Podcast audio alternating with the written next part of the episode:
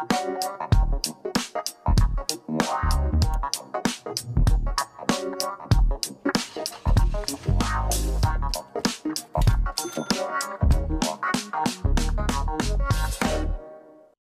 there, welcome back to Point of Sale, retail supply chain show where we break down great retailers, the supply chains that move them, and the data they use to make decisions. I'm your host, Andrew Cox, and senior retail analyst here at FreightWaves. And thank you so much for joining us. If you're joining us live on FreightWaves TV or FreightWaves LinkedIn, if you're listening on demand, make sure if you like what you hear to subscribe to Point of Sale or subscribe to Freightcast, where you can get all of FreightWaves audio podcasts on one tidy feed.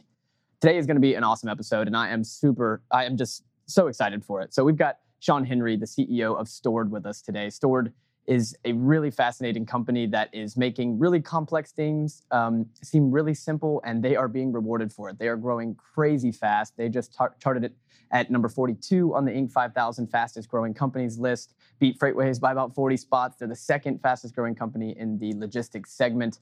Sean, thanks so much for taking time out of your busy day and doing this with me. Welcome to Point of Sale.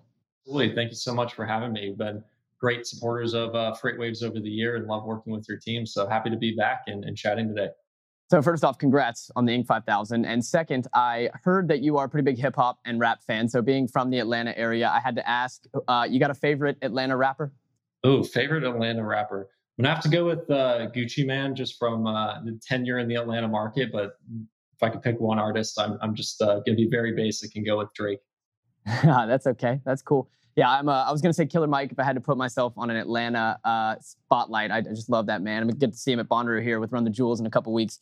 Super excited, Sean. Let's jump into your background, man. I usually don't want to spend too much time on background, but after hearing you on a couple other podcasts, you had this kind of remarkable tangential stories that tied together from you working on brokering your uh, your Christmas gifts to eventually getting to automotive parts on eBay and then to a, a, an automotive supplier. So just tell me about the background of the story, how you started, and eventually got to the point where these people, these retailers and brands need a lot of help in the warehouse space.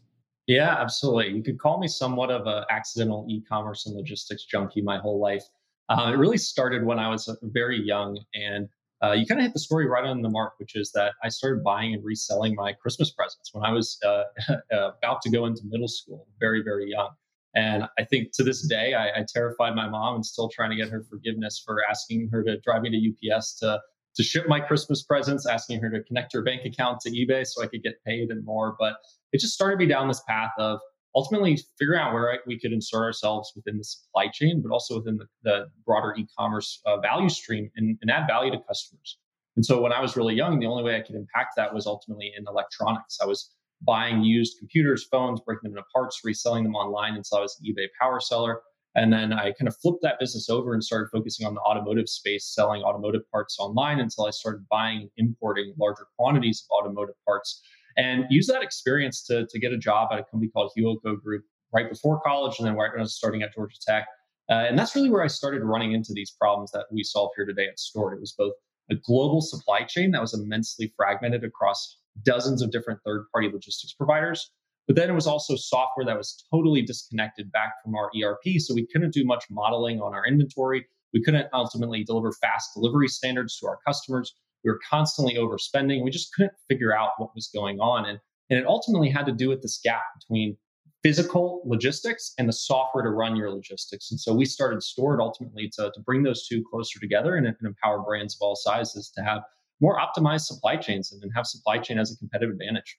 Sean, you have uh, called out some of these stats on the fragmentation of U.S. warehouses, and I'm sure it's very similar abroad. Uh, we can get into that later, but talk to me about how fragmented this U.S. space is and how you have attacked these smaller mom and pop shops that may only run a few warehouses rather than going after some of the big guys. Absolutely. So, one of the first stats that I was most impressed with when I started digging in on this industry was that at the time there were over 14,000 third party logistics warehouses in the United States. And of those 14,000 buildings, only about 4,000 of them are run by 52 companies.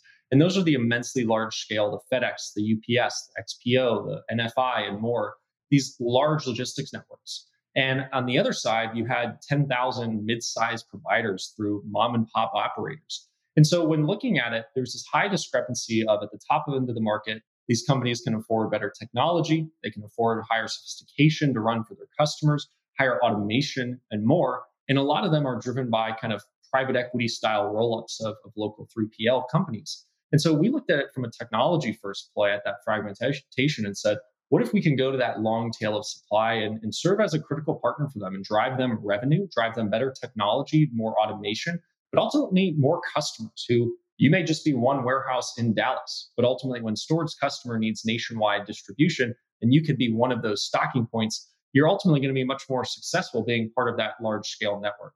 And so we've started very focused on, on that fragmented supply and ultimately how can we make all of those 3PLs more successful? Because then as part of Stord's network, they make our customers more successful in return.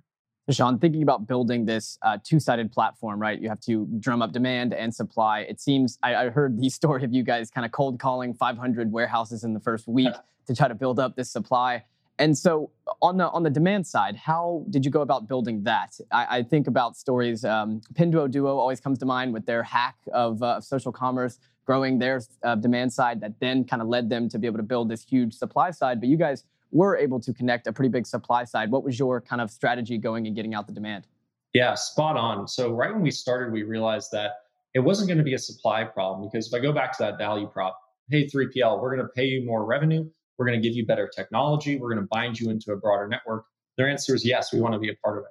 And so then we started looking on the customer side. And early on, you have to look for ways to be, be scrappy and move quickly and, and find a lot of customers. And so we started just the same cold calling outbound on the demand side as well. But then we also started just aggressively outreaching and uh, looking at different import documents that were available online for data sources, uh, contacting many different shippers. And we found that early on in those earliest days where we are starting to build our software, we are starting to build our network, our best value prop we could offer some of those shippers day one was just the network itself and being experts at where should you place your inventory, how are these different 3PLs operating for customers and more before the technology platform was where, where it is today.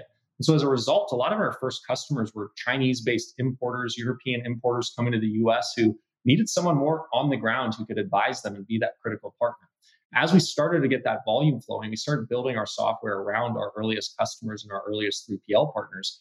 And one of our core values here at Stord is learn and iterate because we've just continued to, to iterate and iterate against uh, our software roadmap, our mission as a company, and, and more uh, as we've scaled volume of customers. But from day one, the mission has really remained to uh, be both the technology and the network infrastructure to, to power a company's global distribution. Sean, it's a little uh, different at Stord, where your customers are not only customers; they're also partners uh, in this whole, you know, in this in this battle together. And the great thing about partnerships is everyone gets to every party gets to focus on what their strengths are right? The warehouse operator gets to focus on the efficiencies and moving product from a to b. The brand gets to focus on growing it engaging with customers. What are the core strengths that for, that Stord gets to focus on? What are you guys' core strengths?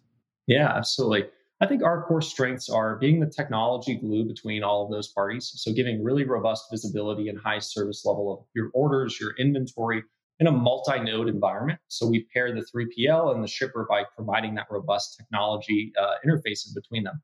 I think another expertise is data science. Uh, we help our customers and our warehouses decide how to place their goods across our network, how to operate their facility, what their throughput should be, um, which leads to one of our last strengths, which I think is just operational excellence. We have a very robust operations team across the country, and there's a warehouse excellence team as part of that, and they have an immense ability to go implement and launch new partners in our network and train up our best 3PLs in many ways and, and share cross functional practices that we've learned from other sites. Say, here's how you achieve really world class, robust SLAs. We've met many facilities who maybe they're processing 500 to 1,000 orders a day when we meet them. And to scale up with our customer demand, sometimes we have to get in the 5,000 plus a day range for, different brands, different customers.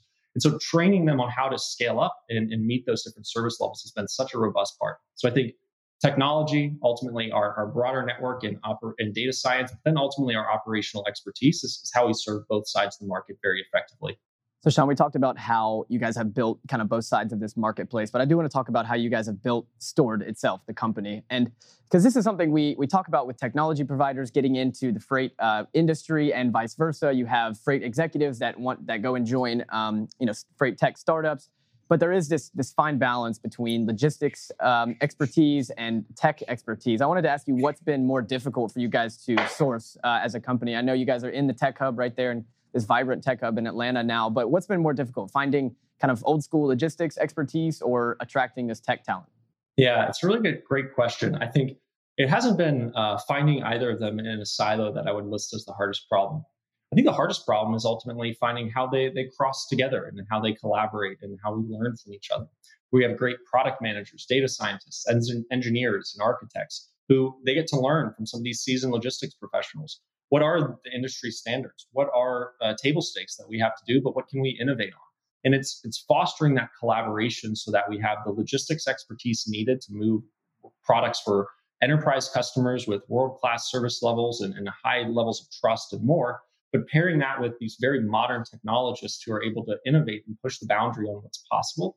And finding out that that, that collaborate, collaborative middle ground and, and, where to push and pull has been one of the most exciting parts of Stord and is really what's the most innovative part of Stord and where we find the most opportunity to keep pushing the boundary for our customers. Sean, companies like Stord and, and like FreightWaves, companies that are growing super fast and they're not in Silicon Valley and they're focused on freight and logistics. Uh, how do we, companies like you and I, ours, um, and other companies like us, how do we continue to attract the talent that is necessary to push this industry forward, to push freight tech to be the next fintech, so to say? Absolutely. It's a great question. I think part of it is uh, having a very ambitious mission. I think a lot of companies can be the next X for Y industry. But ultimately, creating a new category and a new industry is really important. And bringing the technology and the physical aspects of your logistics closer together in one platform is a large, audacious new goal for, for a lot of people.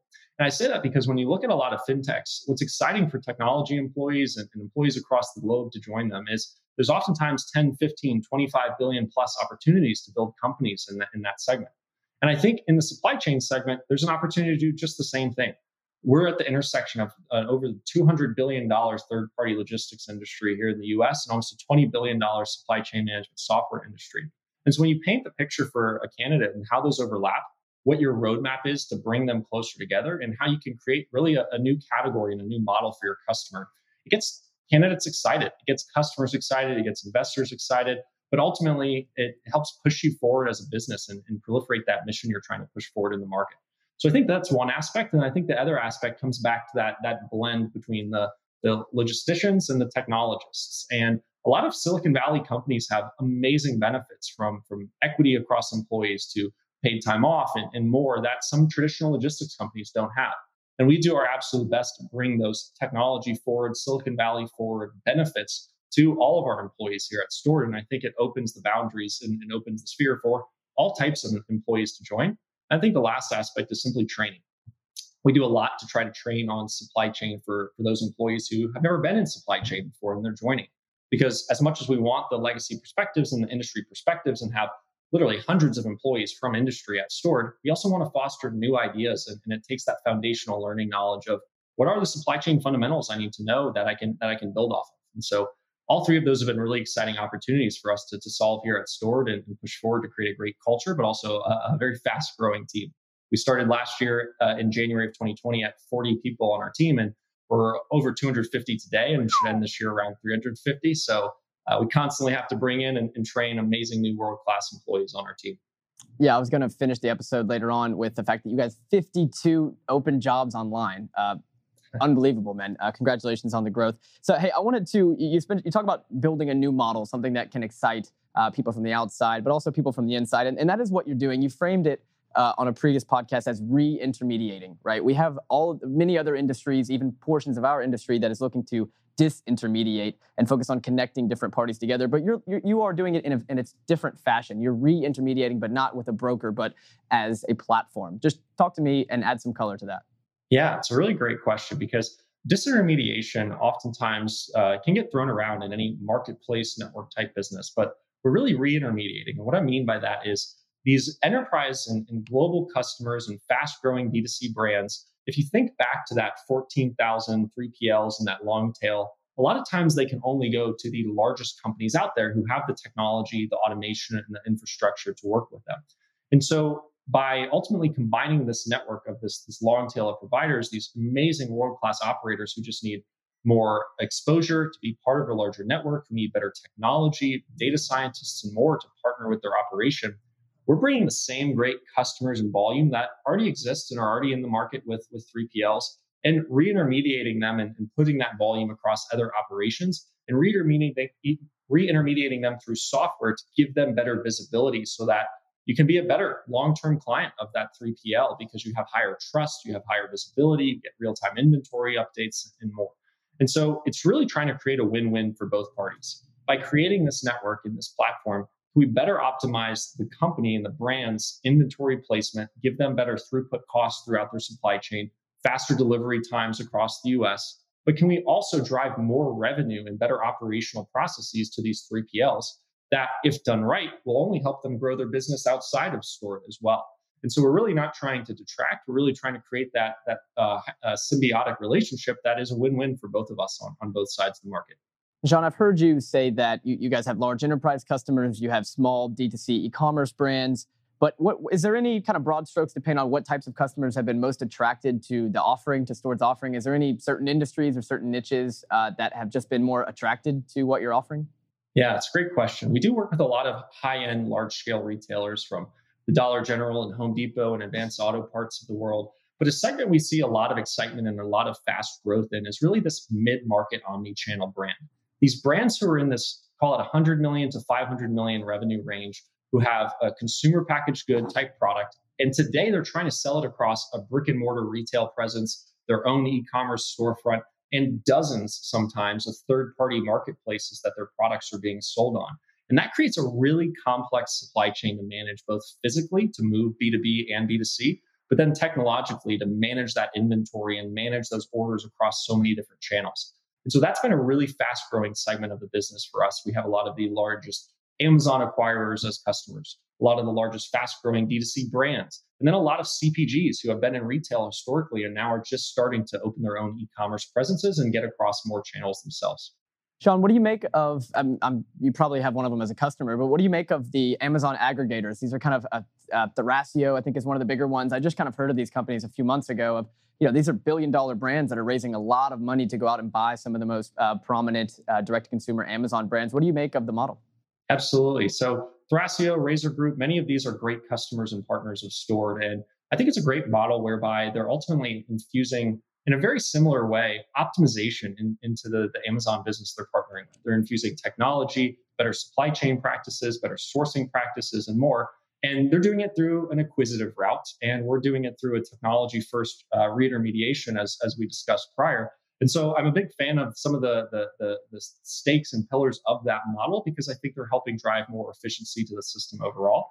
Um, but ultimately, they've been great customers of Stord because they have dozens of, of warehouses and fulfillment centers and needs across the US and, and globally to meet their customer demand with very fast shipping and very high service levels. Sean, the omni-channel um, system that you just set up, or they ha- might have dozens of third-party marketplaces that they sell on. They also have their own e-commerce site. They also have got a dozen, or you know, a, network of stores that they're also trying to sell from. Is that the most complex model that you guys help operate, or if that's not, what is uh, more complex? Yeah, that's a tough one. I think sometimes the complexity can uh, even be in the things that seem simple, meaning a lot of the large scale enterprise uh, consumer packaged goods, uh, manufacturing oriented products, chemicals can be very complex to, to operate a supply chain uh, with, with certifications and more. And we support a lot of leading enterprises in that effort. But I think the complexity really comes down to those omni channel brands because it becomes a question of how do you place inventory across all those different stocking points to serve your B2B and your B2C? How do you think about inventory if it's going to be allocated to one of those two segments by channel? How do you think about your different product catalogs by channel? But ultimately, how do you think about where you're going to drive the most revenue for you as a brand? Do you want to focus in on your core or do you want to proliferate across many different marketplaces? And we've had a lot of success leaning in closely with our customers and helping them launch more marketplaces, which oftentimes can add to the complexity of their network, but can accelerate their sales and ultimately accelerate their inventory throughput through through their supply chain so it leads them to be a more successful organization long term Sean, you answered one of my questions that I was going to ask you earlier when you spoke about how you guys share data and provide data to your warehouse partners to help them uh, become more efficient. I just wanted to ask what you know what are some of the KPIs that you are uh, sharing with them, the things that you're working on with them that are most important, and why are they so important? Yeah, really great question. So there's a lot of different KPIs we track internally across our fulfillment business, warehousing, our freight, shipping, and our and our last mile parcel delivery. And they can vary segment to segment. I think one of the most critical ones we, we think about is the perfect order rate, uh, which can be ultimately understanding uh, at the highest level how, how is a company succeeding against shipping out the products they sold, uh, uh, uh, shipping them on time, getting them to the customer on time, and more. So we track deeply perfect order rates, inventory accuracy rate. One big KPI for us is ultimately speed to launch in, every new market. We're trying to give our customers this platform that enables them to rapidly deploy into new sites and new warehouses with us, as opposed to take a six month process of, of setting up and EDI integrating to a new local on site WMS. And so we have customers frequently launch new warehouses in, in days on our platform and rapidly expand to new markets. So all of these together, and when we look across our, our dashboards for our customers, the different KPIs internally, it's all focused around just that operational excellence that makes them trust Stord as the network moving their inventory through. And then we get very, very granular with them on warehouse specific metrics, for example, of the performance, the throughput, the inventory accuracy, the uh, labor, and, and, more, so they can really try to granularly understand what's happening across their network.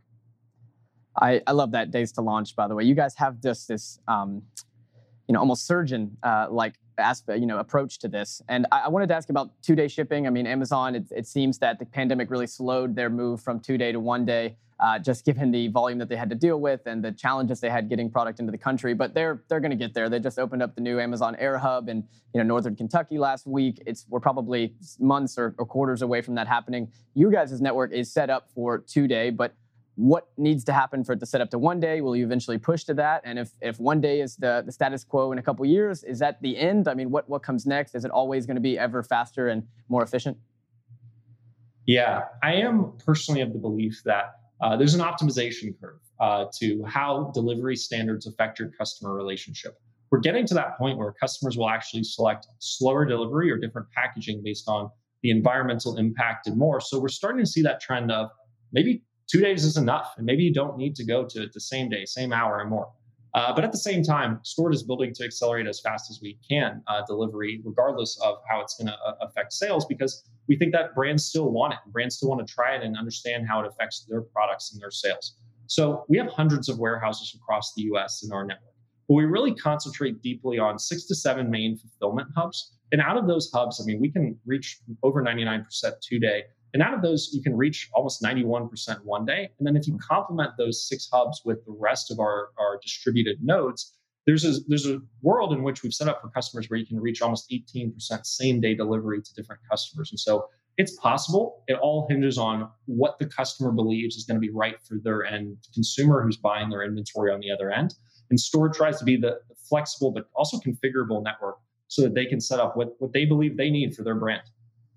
Yeah, I, I, can't agree with you more. I actually wrote an article several months ago about kind of the case against same day, and I wrote in it some of I've seen some great incentives that retailers have had. Uh, Timberland is the one that kind of jumps off the page to me. They, you know, of course, they make the boots for the New Yorkers, and they have uh, on their website they will offer to plant a tree in your name if you take a slower delivery time. And they ran this for like a six month period, and they saw that 14% of consumers were willing to take a week long delivery time just to have a tree planted in their name. So I do think there is ways that we can really that that retailers can get creative about uh, extending, taking slower um, and more, you know, just more efficient for the entire world and for their operations to get there. Hey, I wanted to ask about robotics. We've only got about five minutes here, unfortunately. Uh, you guys have partnered up with Locus. I know you've got this new innovation hub opening up in Atlanta. Talk to me about the facility. Talk to me about the, the robotics partnership. What are you guys looking forward to in technology inside the warehouse?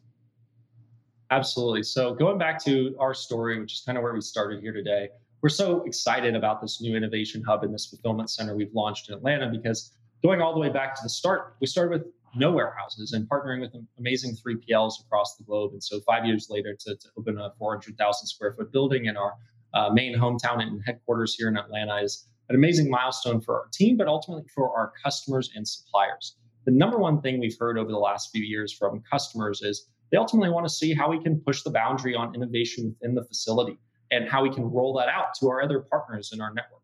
And same thing, the number one thing we hear from our warehouses is they'd love to come on site and train with Stord and learn from Stord and learn from our operations team members. And so, looking at both of these sides of the market, we ultimately decided that opening our own innovation hub here in Atlanta was going to be really well serve both sides of, of our constituents while really pushing forward our, our marketplace and our platform for our customers. And so some of the main pieces of that have been it's about a 400,000 square foot facility. It is going to run live customer volume, fulfilling inventory out of it every single day. But at the same time, we're going to have a lot of different testing that's going on there. A lot of our product and engineering are going to be positioned there so that they, can continue to improve many of our products, warehouse management systems, and more. A lot of our operations team is going to be there on site training facility, uh, training other providers and more. Our sales team will be there with, with customers and showing them some of the different innovation we're pushing across the network. But then we're also bringing on partnerships. We, we started a partnership with Locus Robotics. We're launching the facility with over 15 Locus robots and testing how we can help make that economically available to, to many of the other 3PLs in our network who can benefit from it. We have a few other planned robotics and other partnerships we're, we're evaluating over the coming years, but ultimately just to, to be on site in person, testing innovation, testing automation, and able to take that out across the rest of our network is something we're really excited about because we look back at that long tail, again, the largest 3PLs and fulfillment providers out there, they already use great amounts of, of automation for their customers. But that long tail of providers historically doesn't have a lot of access to that from the capital intens- uh, intensity that it takes to, to, to launch robotics and more. So we're hopeful that we can show the, these 3PLs the benefits from many of it. We can partner with them and, and train uh, with them, and ultimately we can roll out more innovation, not only in our hub here in Atlanta, but across the rest of our network as well. I am so excited for it, Sean. That sounds like a, an awesome space. I'm so happy that it's here in Freight Alley, uh, right here in the southeast, and I'm glad about the hub you guys are building there. Let, let me just ask, you know, one kind of falling away question here is: Has there has there been anything um, kind of really different about this year versus last year. I know last year was crazy. Uh, I'm sure people were rushing looking for space in the back half of last year. But just, you know, here we are eight months into the year. Are there any big differences between last year and this year? Absolutely. I think what 2020 taught brands and what a big part of the focus was, was solve the immediate capacity needs. Your retail stores just closed and you need to shift online. You have a backlog of inventory about to hit the port and you need more space. It was a kind of go, go, go motion, land grabbing for more warehousing space across the country. But I think the scenario taught retailers and large brands the need for long term agility. And what, what's really pivoted has been from last year seeing a lot of these large scale capacity needs and spinning up new warehouses across the country to this year, brands approaching us from sometimes the highest level, even not even in the supply chain, sometimes the chief digital officer or CEO at major retailers saying, we need to create a warehousing network and a strategy that is much more agile, connected, and centralized from a software perspective for the future. So that if we ever face this again, we can flex, we can adapt, we can move our network as needed.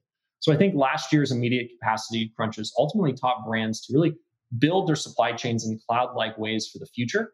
And Stord is really excited to support a lot of these leading retailers in that effort.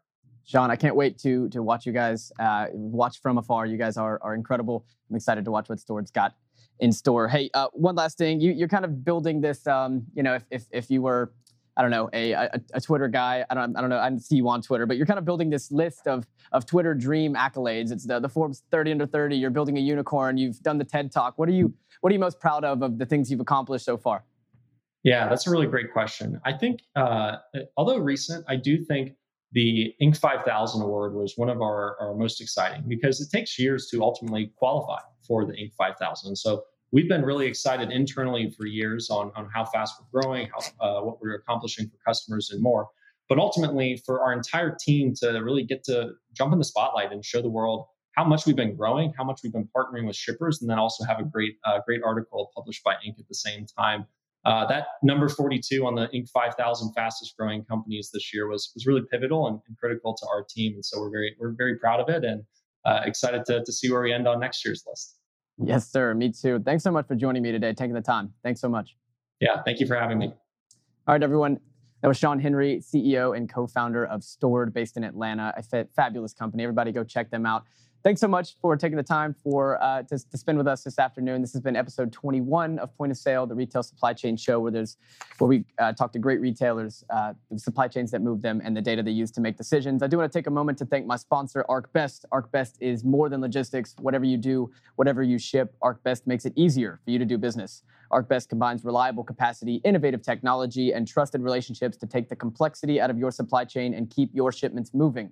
That's what makes ArcBest more and logistics. All right, that's been it. Episode 21. We'll be back same time next week, 2.30 Eastern on Wednesday right here on FreightWaves TV. If you like what you heard, go ahead and subscribe to Point of Sale and to Freightcast wherever you listen to podcasts. See you next week. Wow.